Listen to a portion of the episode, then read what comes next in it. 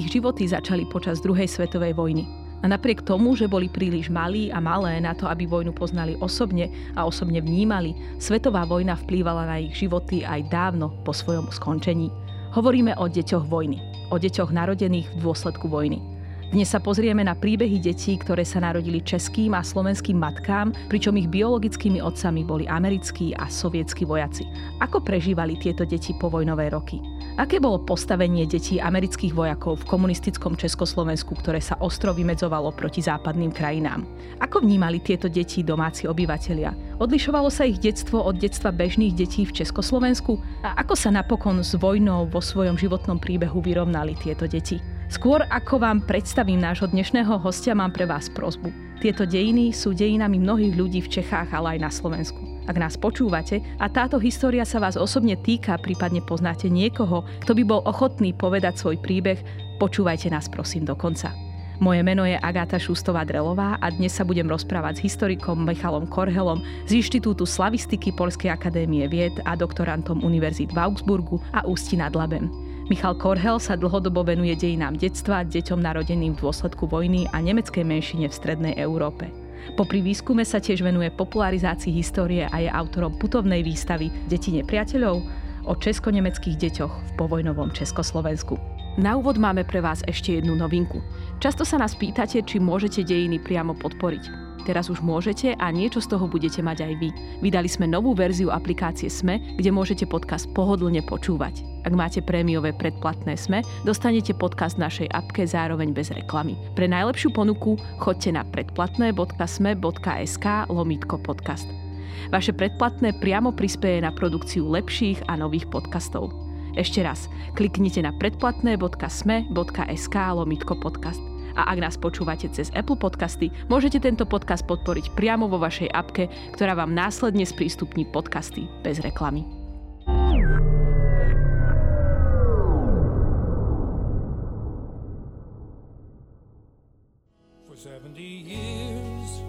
I didn't know you were there, far away from here, and it's really not fair not to know you have a brother not to know each other, not to share what life brings, good or bad, for such a long time.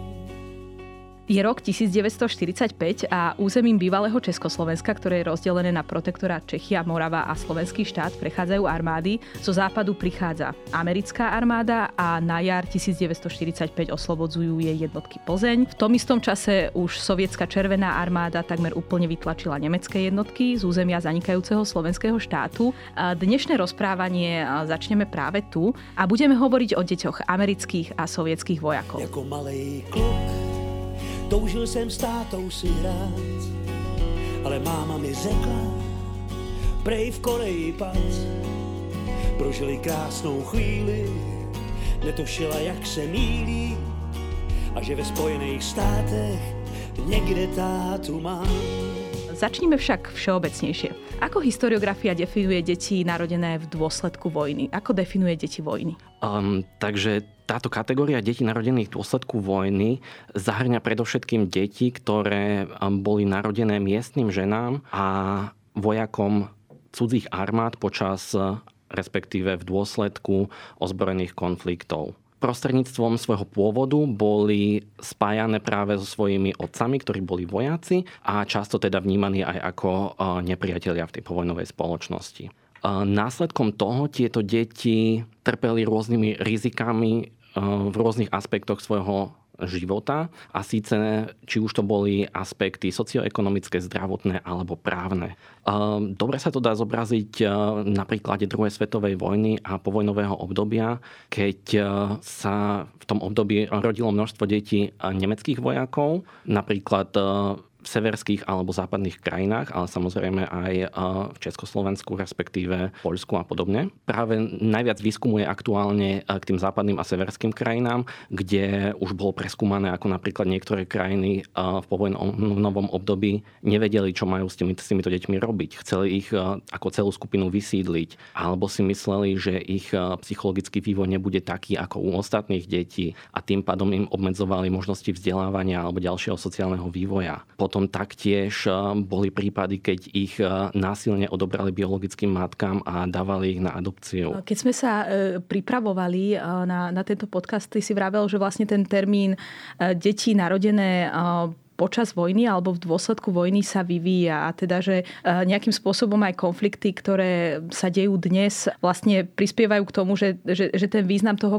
toho termínu sa do istej miery rozširuje. E, mohol by si k tomu niečo povedať? Mm, presne, ďakujem veľmi pekne za pripomenutie, pretože e, keďže spôsob vedenia vojny sa neustále vyvíja, ako príklady môžem uviesť teda únosy a sexuálne násilie voči nigerijským dievčatám zo strany Boko Haram, alebo taktiež únos si sexuálne násilie zo strany islamského štátu voči e, ženám a dievčatám jezítkám alebo potom taktiež e, je tam ten aspekt, mier, aspekt mierových jednotiek. Tým pádom aj na základe toho sa ten pojem detí narodených v dôsledku vojny, ako ten anglický pojem je children born of war. Takže ten preklad do slovenčiny je trochu taký kostrbatejší a komplikovanejší, ale v každom prípade ten termín sa stále prispôsobuje tým aktuálnym potrebám tých ozbrojených konfliktov, lebo prakticky táto téma je stále aktuálna a bude, pretože prakticky v rámci každého ozbrojeného konfliktu dochádza ku kontaktom medzi miestnym obyvateľstvom a vojakmi a tým pádom aj často ku kontaktom miestnych žien a medzi vojakmi, ktoré môžu byť na jednej strane samozrejme klasicky romantické alebo konsensuálne, ale taktiež, e, čo je často, čo sa často stáva, že sú to násilné vzťahy. Či už e, napríklad e, ako zlepšiť si snahu, šancu o prežitie, alebo potom sexuálne násilie priamo z násilnenia. Prakticky v období toho ozbrojeného konfliktu je veľmi ťažké rozoznať, o aký vzťah sa vlastne jedná.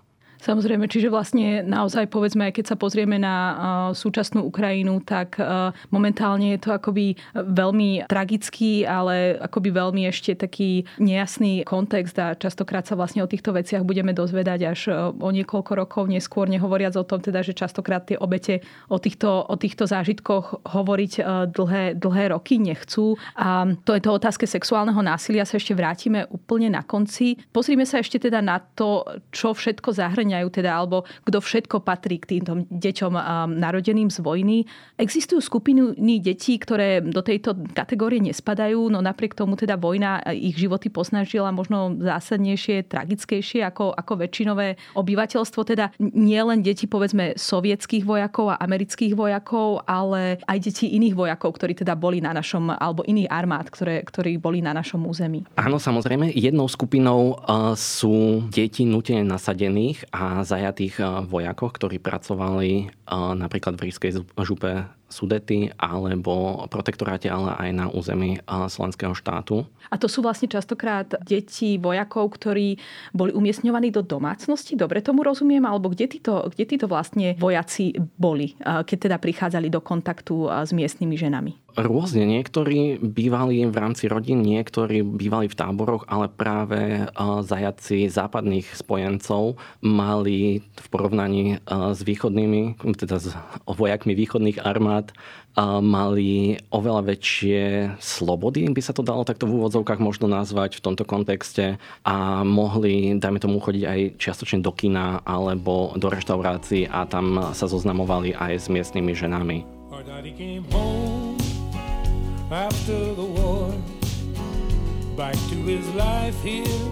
On the Pacific shore. And I guess he never knew there was you because no father leaves his child on his own. Čiže začneme, začneme deťmi amerických vojakov a v Československu. Ja len podotýkam, že pár týchto príbehov možno niektorí z vás aj poznáte. Tá pieseň, ktorá nám beží na pozadí a zaznela na začiatku, je pieseň českého hudobníka Vladimíra Mišika, ktorý je zakladajúcim členom okrem iného aj skupiny The Matadors, ktorého otcom bol práve americký vojak. Tá pieseň je naspievaná s jeho znovu objaveným americkým bratom, ak to dobre chápem. A ten príbeh Vladimíra Mišika je teda taký predkaný problematickým vzťahom s komunistickým komunistickým štátom. Já zpíval o slunečném hrobě v té nenormální době, kdy ruský tanky brázdili mou zem. After years of separation, our post-war generations and loss, and we are getting on well. Životy týchto detí amerických vojakov, a teda neskôr sovietských, ku ktorým sa dostaneme, ale väčšia časť životov týchto detí amerických vojakov sa teda odohráva v komunistickom Československu. Ako sa komunistický štát stavia k týmto deťom? V tomto smere by som už by som rád eh, začal už eh, priamo eh, po období po druhej svetovej vojne, čiže treťou republikou, pretože paradoxne je tam badateľná skôr kontinuita, ako často si myslíme, že ten február 48 bol nejaký mílnik, ktorý delí určité procesy na pred a po, ale vo viacerých aspektoch a práve aj v tejto téme je tam tá kontinuita pred 48. a po. Celkovo v tvojom výskume tam, ako čo sa týka presunov obyvateľov a správaniu sa akoby štátu k obyvateľom e, napríklad nemeckej menšiny ale podobne, tak tam naozaj je tá kontinuita do istej miery asi aj daná tým, že teda komunistická strana mala relatívne kľúčovú úlohu vlastne pri odsunoch aj nemeckých obyvateľov, ale predpokladám samozrejme, že ten príbeh je zložitejší, takže vráťme sa k tomu, k tomu čo si teda hovoril, že dôležité je toto e, obdobie medzi koncom vojny a začiatkom začiatkom komunistického režimu. Presne, lebo je to prakticky obdobie priamo po vojne, ktorá stála z Európu, celý svet eh, milióny ľudských životov. Práve deti boli vnímané ako nová nádej do budúcnosti eh, pre štáty, pre národy a boli vnímané, tak ako to už bolo prakticky aj pred vojnou a počas vojny, ako tzv. symbolický kapitál. Čiže boli pre tie štáty dôležitým zdrojom do budúcna čo môžeme napríklad aj práve v kontexte uh, vojny na Ukrajine vidieť, ako uh, ruskí vojaci, respektíve Rusi vo všeobecne, unášajú ukrajinské deti. Malo by to byť už niekoľko sto podľa posledných údajov. A samozrejme, lebo ten ruský štát má negatívny demografický vývoj a tieto deti potrebuje do budúcna. A pre nich je to ešte lepšie, lebo vychovávajú prakticky deti už od malička. Je to jednoduchšie, ako ich potom nejako presviečať a prevychovávať ich. A tá legitimita tých, ktorí sú pri moci, je potom automaticky, um, ako by som to povedal, vlastne posilňovaná celou generáciou mladých ľudí, ktorí sa ľahšie identifikujú um, s tým režimom. Možno to takto povedať? Áno, áno, určite. A práve po tej druhej svetovej vojne bol boj o deti. Hlavne deti, ktoré sa nachádzali na území uh, okupovaného Nemecka v tej dobe, v tých jednotlivých uh, častiach. A každý štát uh, sa snažil čo najviac týchto detí získať pre seba. A práve tam sa to riešilo tou národnostnou identitou ku ktorému štátu viac menej patria, kde majú tie korene, kto, je ich, e, kto, kto sú ich rodičia. A v tomto smere, aj keď e, viac menej ten československý štát sa snažil o tú národnostnú homogenitu, že to bol po vojne e, štát Čechov a Slovákov. A napríklad, čo sa týka detí zo zmiešaných vzťahov česko-nemeckých, tak tam to bolo veľmi problematické, kam ich kto zaradil na konci mali byť súčasťou toho českého, respektíve slovenského národa, ak to boli slovensko-nemecké deti. Často skončili v odsune ako nemecké deti. Paradoxne ale práve tieto deti amerických vojakov alebo sovietských vojakov takéto problémy nemali a repatriovali ich prakticky s ostatnými českými alebo slovenskými deťmi naspäť do Československa, lebo ten štát ich vnímal ako, že sú súčasťou toho českého, respektíve slovenského národa. Kde sa vlastne stali automaticky československými občanmi. občanmi presne. A teda mení sa alebo nemení sa niečo po tom februári 48, keď nastupuje komunistický režim? A je to nejak nejakým spôsobom sa to odzrkadlí na životoch týchto, týchto detí? Pravdu povediac, osobne, keď som začínal s týmto výskumom, čakal som to. Pretože um, mal som automaticky v hlave um, ten obraz nepriateľa, ako bol propagovaný v období uh, socialistického Československa po februári 1948, uh, že to bol prakticky nepriateľ číslo jeden. Aj tí vnútorní nepriatelia boli vstávaní do kontextu Spojených štátov. Prakticky Spojené štáty boli obviňované uh, aj zo spolupráce s nacistickým Nemeckom a tak ďalej. Potom tam máme ešte e, tú kategóriu tých detí narodených v dôsledku vojny, ktoré je tam, tá problém, je tam ten problém s integráciou do povojnovej spoločnosti, tie rizika, ktoré sú vystavené. A potom som sa postupne dostával do tejto témy, rozprával sa s pamätníkmi a zrazu to bolo úplne ináč.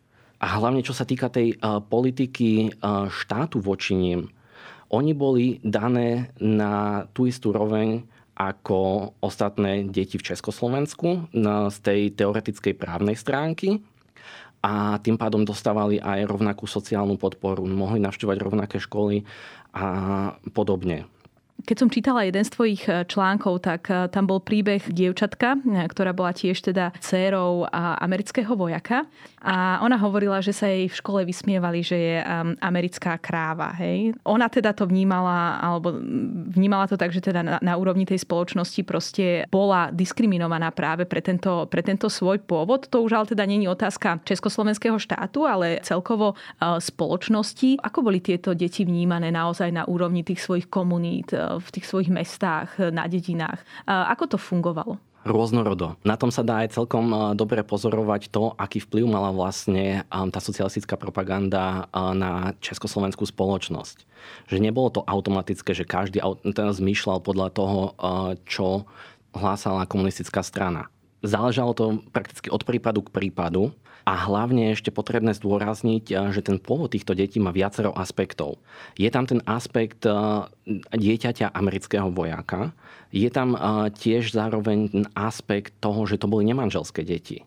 Čo ma osobne fascinovalo, že táto téma, aký význam mala pre nich Taktiež e, niektoré z týchto detí e, boli deťmi amerických vojakov, ale títo vojaci boli napríklad afroamerického alebo hispanského pôvodu. Takže boli viac menej aj rasovo zmiešané a bolo to na nich vidieť, že e, sú iné aj prakticky túto inakosť potom pociťovali, respektíve dali im ju často pocítiť. Čiže naozaj akoby ten postoj bol rôznorodý a teda e, boli tam aj povedzme nejaké pozitívne zážitky alebo naopak prevažovali tie negatívne?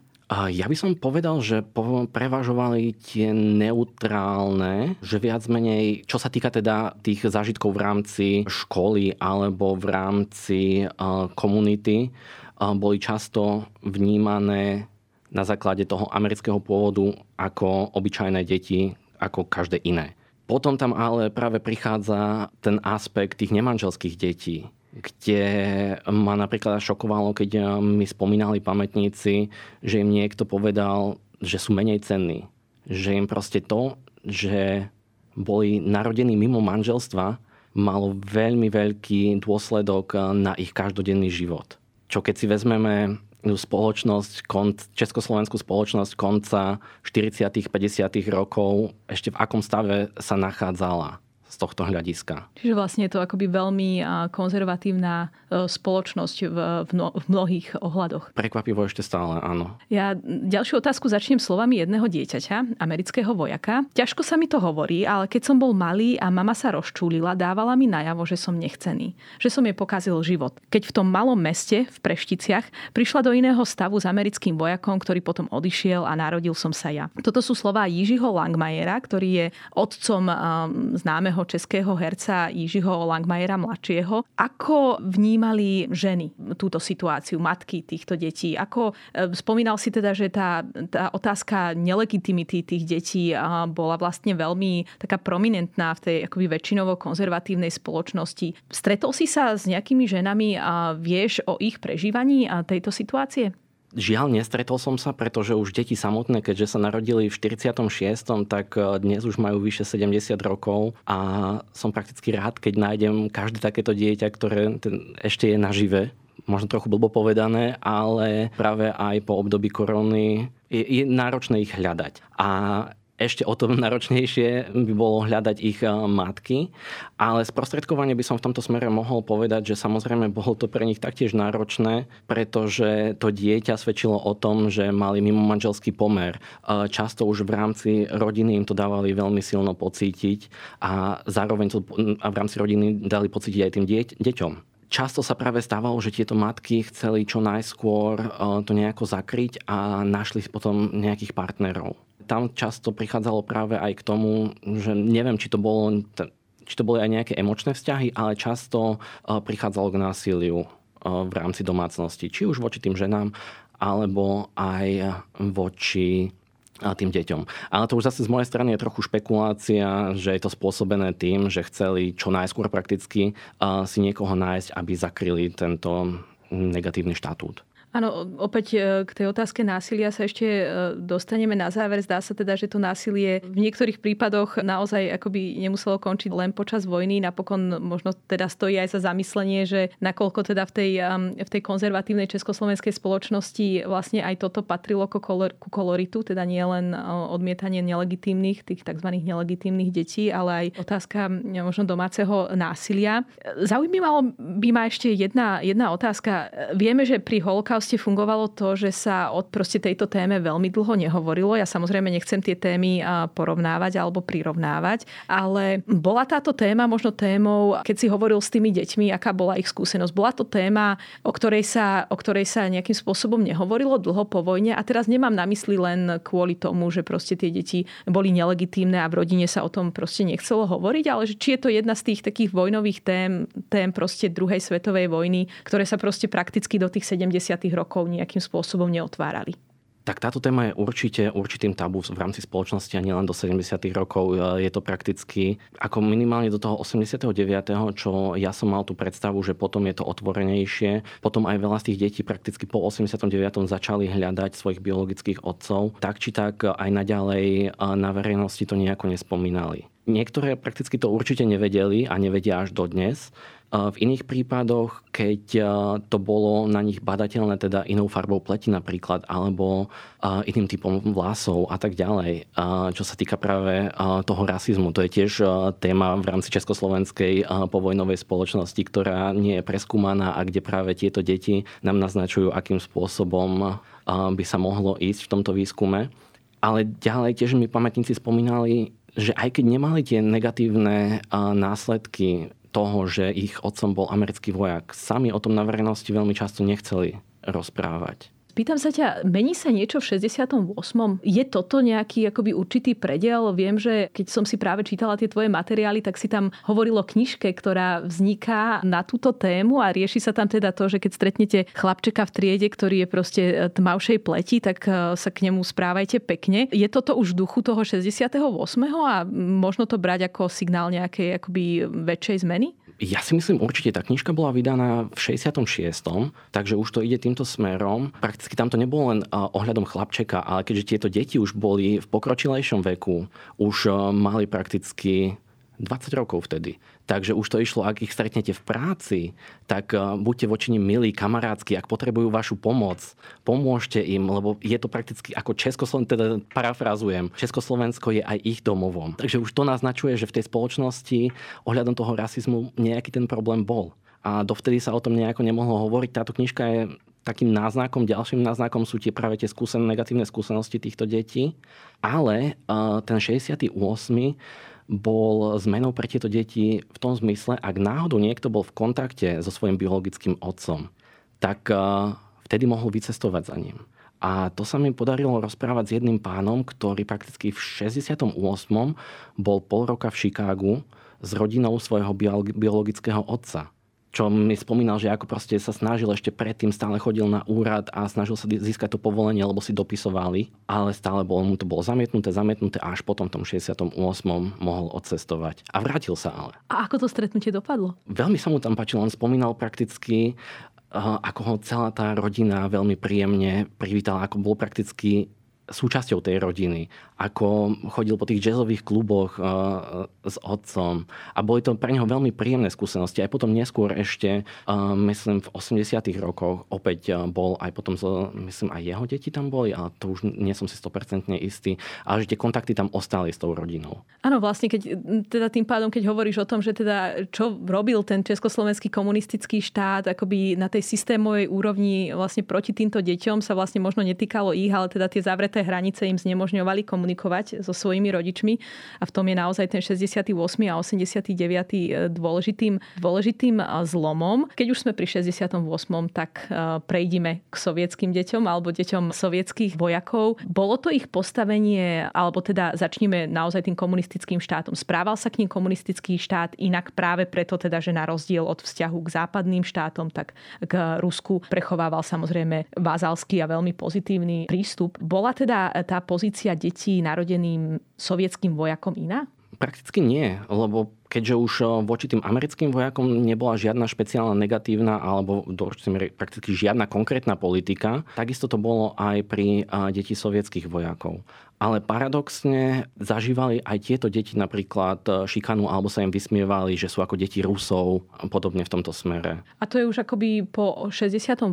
alebo je to, nie, je to keď, relatívne keď bol, kontinuálne? Keď boli deťmi, takže hovoríme prakticky o kon začiatku o 50. rokov. Čiže z toho vlastne vyplýva, že tieto deti amerických alebo sovietských vojakov vlastne e, nejakým spôsobom, a teda toto by sa potenciálne mohlo týkať najmä detí amerických vojakov, e, nemali nejakým spôsobom akoby pozíciu podobnú deťom tzv. tých nepriateľov režimu, čo, čo boli povedzme deti e, triednych nepriateľov alebo deti teda veľkostatkárov a podobne, ktoré mali reálne proste znemožnené prístup k lepšiemu vzdelaniu a lepšiemu zamestnaniu. Pozrime sa však ešte na deti, ktoré sa narodili alebo teda vznikli skutočne e, tragickejších e, pomerov a to deti, ktoré sa narodili zo znásilnení. Ide teda o veľmi citlivú tému, ktorú je však veľmi dôležité skúmať. Je vôbec táto téma u nás preskúmaná? Nie, že by som vedel, lebo vo všeobecnosti deti narodené v dôsledku vojny sú tzv.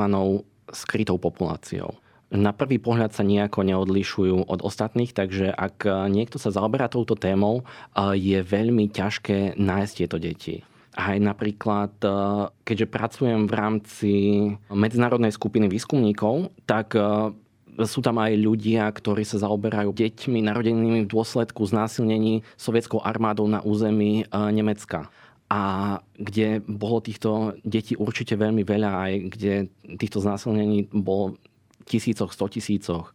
Aj tam je tých pamätníkov veľmi málo. Mne sa zatiaľ e, v tom kontexte Československa podarilo e, rozprávať e, s jednou pani zo severovýchodných Čiech. Tam tiež voči tomu rozhovoru som mal veľký rešpekt, lebo predsa len ten pôvod mohol spôsobiť veľkú traumu podľa toho tiež, ako sa k tomu stavali v rámci ich rodiny, ako sa matka postaví k tomu dieťaťu lebo práve ten, to dieťa pripomína tú traumu toho znásilnenia. Ale v tomto prípade pani bola veľmi pozitívna, mala veľmi pozitívny vzťah so svojou mamou. Aj mama sa ju snažila ochraňovať vo všetkých možných smeroch. A napríklad mi spomínala jeden príbeh, keď mala upletené vlasy do copov, mala nejakú zástierku a všade jej hovorili, že vyzerá ako pekné ruské dievča keď to mama videla a počula, tak jej to zakázala, že takto sa obliekať a, a takto vlasy mať nebude. Ale vo všeobecnosti tá pani to vnímala ako niečo pozitívne, ak by sa to nestalo, ak by toho, to znásilnenie nebolo, respektíve ak by ne, ne, neprešl, nebola tá sovietská armáda, tak ona by sa nebola narodila. Áno, toto je veľmi zaujímavá perspektíva teda tej druhej generácie, generácie detí a sovietských vojakov. We both had silver hair, a little tired of living, using a lot of health care. And now I found my brother, we'll get to know each other, and we'll share what life brings, good or bad, for years to come. Je to zvláštní pocit, vědět, že nejsem sám, že za velikou louží sestru a bratry mám tak až žije a vzkvétá po příští léta. Je nalezená pravda, náš rodinný klan náš dnešný rozhovor e, uzavrieme netradične. Michal, ty máš na našich poslucháčov výzvu, alebo lepšie povedané prozbu. E, momentálne pokračuješ vo výskume a hľadáš pamätníkov, teda detí miestnych žien a sovietských vojakov a s týmto súvisí aj tvoja prozba. O čo ide? Takže s kolegyňou historičkou Denisou Nešťákovou hľadáme pamätníkov ohľadom sexuálneho násilia ktoré sa odohralo pri postupe Červenej armády cez územie Slovenska a taktiež hľadáme deti miestnych žien a sovietských vojakov. Ďakujem. Ak by ste chceli pomôcť e, s týmto výskumom, obráťte sa na Michala Korhela, teda alebo Denisu Nešťákovú. Kontakty nájdete na webovej stránke práve v texte, ktorý je súčasťou tohto podcastu. A Michal, ja ti ďakujem za náš rozhovor a prajem ti všetko dobré v ďalšom výskume.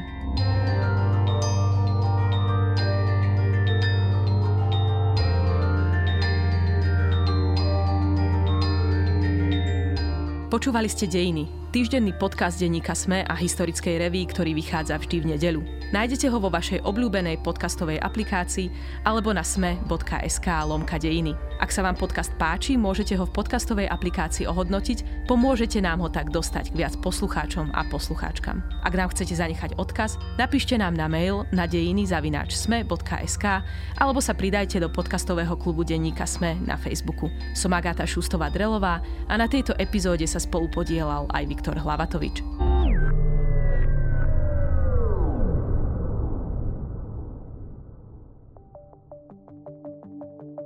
Prečo kolagen nie je žiadnym zázrakom ani skratkou k zdraviu? Prečo je dôležité očkovanie proti chrípke? A ako je to s vitamínmi a čo má imunita spoločné s črevnou mikroflórou? Ja som Denisa Koleničová a na všetky tieto otázky budeme hľadať odpovede v novom týždennom podcaste denníka Sme Vizita.